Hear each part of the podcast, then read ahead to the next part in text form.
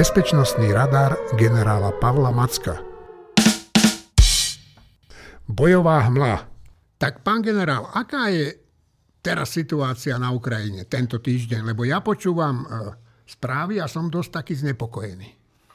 Tak e, je to určite vážna situácia. Rusi zvyšujú obrátky, zvyšujú tlak útočia nielen v okolí Bachmutu, Soledaru a Vuhledarov, čo sme počuli minulý týždeň, ale útočia prakticky na celej línii dotyku od Svatove cez Kreminu na Liman, na celej tej línii vlastne na Donbase. Snažia sa pretlačiť sa do toho Donbasu, zvyšujú otáčky. My sme videli v uplynulom období rotáciu jednotiek. Wagnerové jednotky boli de facto stiahnuté z oblasti Bachmutu a boli tam nasadené e, jednotky pravidelnej ruskej armády. V čele boli tých útokov vtedy vysadkári ruskí. Dnes vidíme niečo podobné na celej linii dotyku. Rusi nasunuli do tejto oblasti e, tri ďalšie divízie, ktorými sa snažia vlastne e, prelomiť niekde tú ukrajinskú obranu. Zatiaľ sa Ukrajincom darí, ale pravda je tá, že jednoznačne Rusi majú iniciatívu. Dobrá, teda k čomu smerujú? Čo sú ciele tej ruskej e, ofenzívy? tak hovorí sa veľa o tom, že či už začala tá veľká ruská ofenzíva, alebo sa hovorilo, že či nezačne k 24. februáru, vlastne k výročiu vypuknutia vojny. E, reálne nič také ako nejaký Big Bang alebo veľký tresk v podobe dňa D, kedy začne ako keby niečo úplne nové, nemôžeme očakávať. Rusi systematicky zvyšujú tlak. Oni na tom bojisku momentálne sústredili minimálne 325 tisíc vojakov, keď spočítam všetky tie zložky vrátane Wagnerovcov, až 380 tisíc a majú v zálohe ešte nejakých 200 tisíc, ktoré ale nie sú v priestore, museli by ich najprv prisunúť. To je takmer dvojnásobok toho, čo Rusi mali na začiatku vojny, ale samozrejme v úplne inej kvalite. Toto sú zmobilizovaní vojaci s horšou technikou, to najlepšie už Rusi stratili. Čo sa snažia? Snažia sa ešte skôr, než príde e, jarná Rasputica, prelomiť ukrajinskú obranu, lebo oni zastavili ukrajinský útok. Ukrajinci mali skoro Kreminu dosiahnutú, ale Rusi ich náspäť zatlačili kúsok späť a chcú si dosiahnuť také pozície, ktoré by im umožnili e, viacej preniknúť opäť do hĺbky e, toho pôvodného Donbasu alebo Luhanskej oblasti a predovšetkým e, Doneckej oblasti a zaujať čo najvýhodnejšie pozície, aby po jarnej pauze znovu mohli pokračovať v ďalšom útoku a budú chcieť minimálne obsadiť celú tú oblasť pôvodného Donbasu. Strategické zákulisie No, no,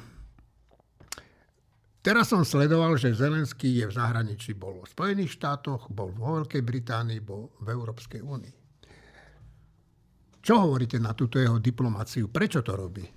Tak e, prezident Zelenský sa skutočne stal veľkým lídrom svojej krajiny tá jeho krajina je vo veľmi ťažkej situácii.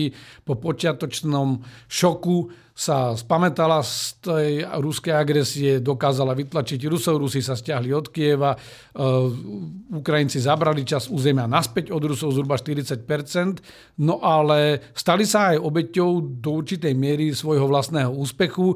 Tá podpora zo západu ako keby ustala, to je prvý faktor. Druhý je, že Zelenský má k dispozícii len omezené množstvo e, techniky, ktorú môže použiť.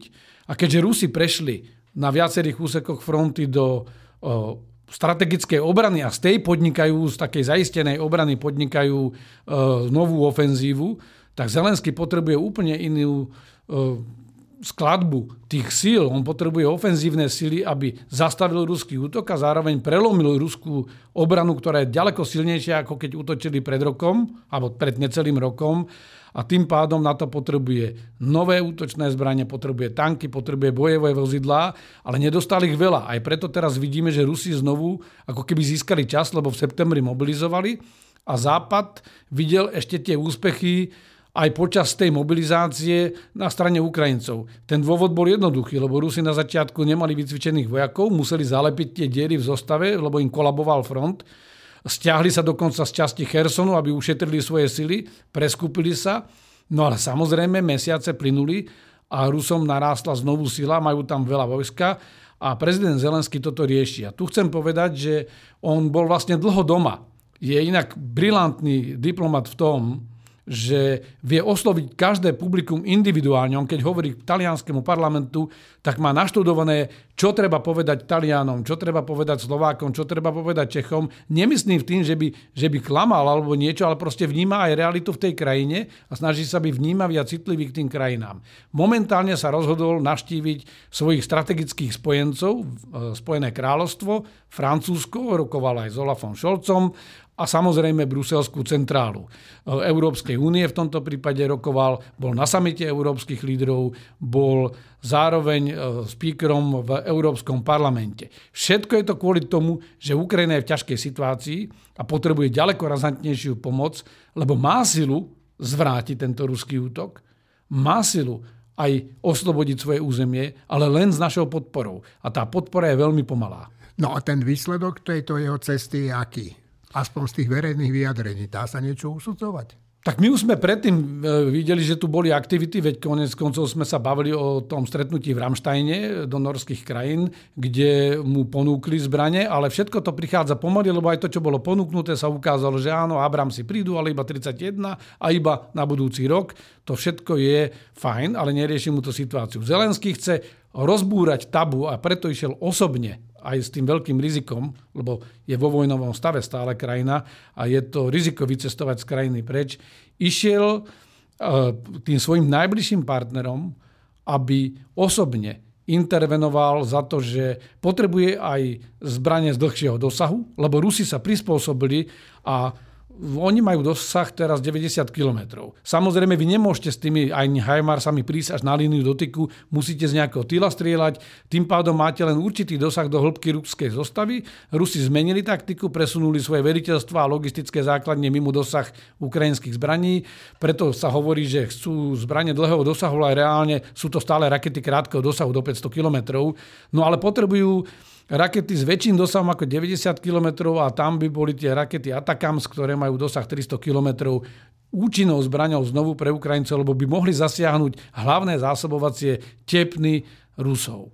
No ale zdá sa, že sme ochotní, teda e, my, e, NATO a Spojené štáty, poskytnúť im tie ťažké zbranie. A ešte sa spýtam, čo hovoríte na ochotu Slovenska dať Ukrajincom naše stíhačky? E, dve veci, ktoré spolu súvisia. Tie ťažké zbranie zrejme dostane viac, ako bolo pôvodne oznámené.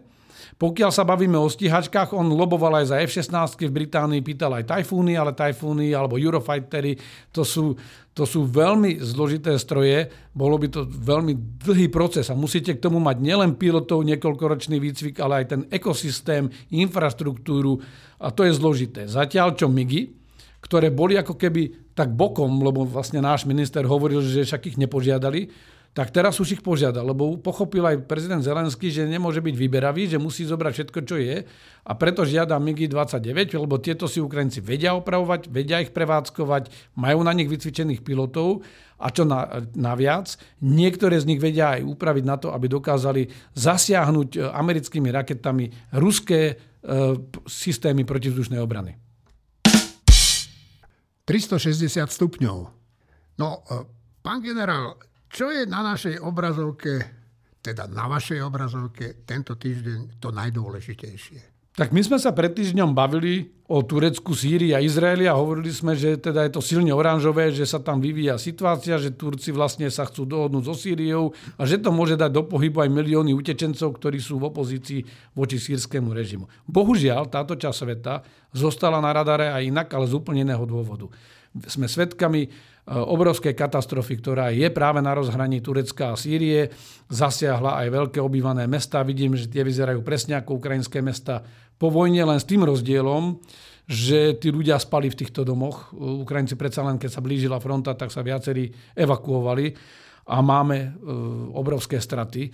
Na druhej strane je tu aj niečo pozitívne, lebo z tých správ, ktoré my vidíme, vidíme jednak obrovskú solidaritu celého sveta. Dokonca aj bojujúca Ukrajina vedomá si, že Turciu tiež podporovali, posiela svojich záchranárov na pomoc Turkom. Skrátka, Turecko nemá dostatok kapacít, hlavne tých profesionálnych kapacít a ľudia s holými rukami nevedia zachraňovať týchto ľudí. Je to obrovská tragédia, nehovoriac o tom, že prezident Erdoğan, e, jeho čakajú voľby v mesiaci maj, to znamená, je starostlivo sledovaný.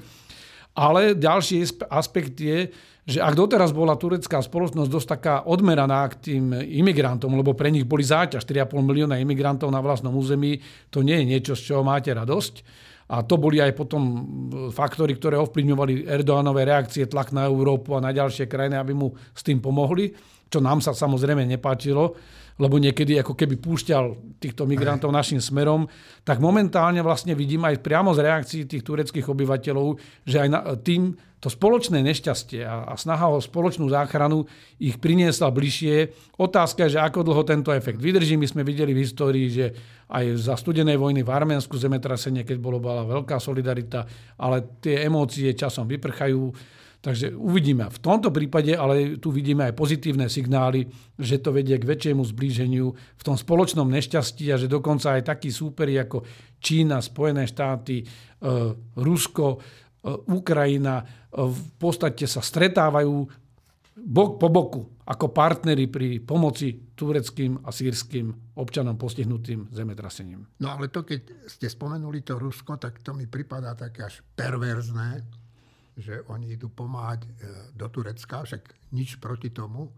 A na druhej strane sa chovajú na Ukrajine ako super zemetrasenie. Ako, ako barbary. E, je to samozrejme aj súčasť diplomácie. My sme tieto ruské ťahy videli aj počas e, covidu, že sami doma mali veľký problém, neriešili ho, ale vlastne poslali svoje pomocné jednotky a vojakov aj do Talianska robili tam aj všetko, všetko možné. Samozrejme v tomto okamžiku buďme radi za každú pomoc a uvidíme, že ako sa to bude vyvíjať. Dobre, a čo sa ešte udialo také v takej tej vojenskej oblasti?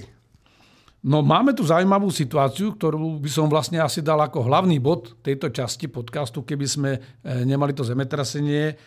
No Číňania nám poslali lampiony šťastia do sveta. E, pozornosť svetových médií a samozrejme aj bezpečnostných analytikov sa upriamovala na čínsky balón, ktorý v stratosfére e, krúžil alebo prelietával nad e, Spojenými štátami pomerne dlhú dobu, až sa nakoniec Američania rozhodli tento let ukončiť a balón zostrelili. E, mnohí si povedia, že že prosím vás, lebo Číňania tvrdili, že to je meteorologický balón. Tieto... Že, že ho vyššia moc vyslala. Tak, a že vlastne im uletel meteorologický balón, no ale on lietal aj nad Južnou Amerikou, Japonci s týmto majú skúsenosť, ďalšie krajiny. E, to znamená, nie je to niečo, čo by bolo vynimočné a že to sa deje pomerne často. No a teraz ľudia sa pýtajú, aj lajci, že čo, veď máme satelity a na čo vlastne taký balón môže byť, že aká špionáž. No a túto by som povedal, že, že to vôbec tak není. Treba si povedať, že áno, satelity majú určitú pevne stanovenú rozličovaciu schopnosť a všetko, čo dokážu vidieť z tej výšky, tak vlastne dokážu zmapovať. Lenže spravodajstvo to nie je len mapovanie, fotografovanie. Spravodajstvo je aj o odposluchoch, o počúvaní rádiových signálov. Skrátka dlhodobo to bolo aj v minulosti. Veľmoci majú tendenciu sa pozrieť tomu druhému do kuchyne. Konec koncov, keď sa bavíme o Číňanoch, už Sun Tzu hovoril, že, že keď chceš vyhrať, musíš poznať svoje vojsko, ale keď chceš naozaj vyhrať, musíš poznať aj vojsko nepriateľa. To znamená, že čo tieto balóny, ja nebudem špekulovať, lebo Američania sa snažia dostať k tým zariadeniam toho zostreleného balónu, ale ja poviem príklad ako vojak, lebo som využíval aj strategické spravodajstvo a to je aj tzv. signálové spravodajstvo. V radiomagnetickom alebo elektromagnetickom spektru v rádiovej časti tohto spektra vy odpočúvate všetky možné signály. Krátke vlny, radioamatéri to poznajú, sa rôznym odrazom od stratosféry môžu šíriť, že počúvate aj z Austrálie, ale, ale v tomto prípade Treba povedať, že keď chcete priamo počúvať, satelity sú zhruba v 230-240 km výške. Rádiový signál sa zoslabuje e, so štvorcom vzdialenosti. Ja to vysvetlím lajkom. E, to znamená, keď ste 2 km od zdroja, tak je 2 na druhu, to je 4 krát slabší ten signál, ako keď ste pri zdroji. Ale keď ste o ďalšie 2 km ďalej, tak to nie je, že o, o dvakrát ešte slabší, ale už je to 16 krát slabší, lebo je to 4 na druhu. To znamená, e, satelity sú príliš vysoko na to, aby počúvali signály a vy z týchto signálov, z tej komunikácie, aj v rôznych rádiových staníc, napríklad v okolí amerických strategických základní, v okolí nejakých jadrových zariadení, viete veľa informácií získať. Vy dokonca viete získať aj z tých civilných zariadení z Google. Ľudia nosia dnes rôzne náramky, hodinky. Vy si z toho viete určiť obrazec, čo sa deje okolo ktorých zariadení, v akých časoch, aký je obrazec správania. Skrátka, špionáž nemá hranice a v tomto prípade je to veľmi horúci kandidát na to, že bola vykonaná špionáž. Samozrejme, ako som povedal, toto sa deje, a bude sa diať. Na druhej strane sa netreba diviť, že Američania taký balón zostrli a chcú sa pozrieť, čo niesol. Však asi preto boli tí Číňania takí nervózni z toho zostrelenia, že to prehľadávajú, že sa ukáže, že čo v skutočnosti robili. Pán generál, ďakujem. Ďakujem aj ja. Do počutia.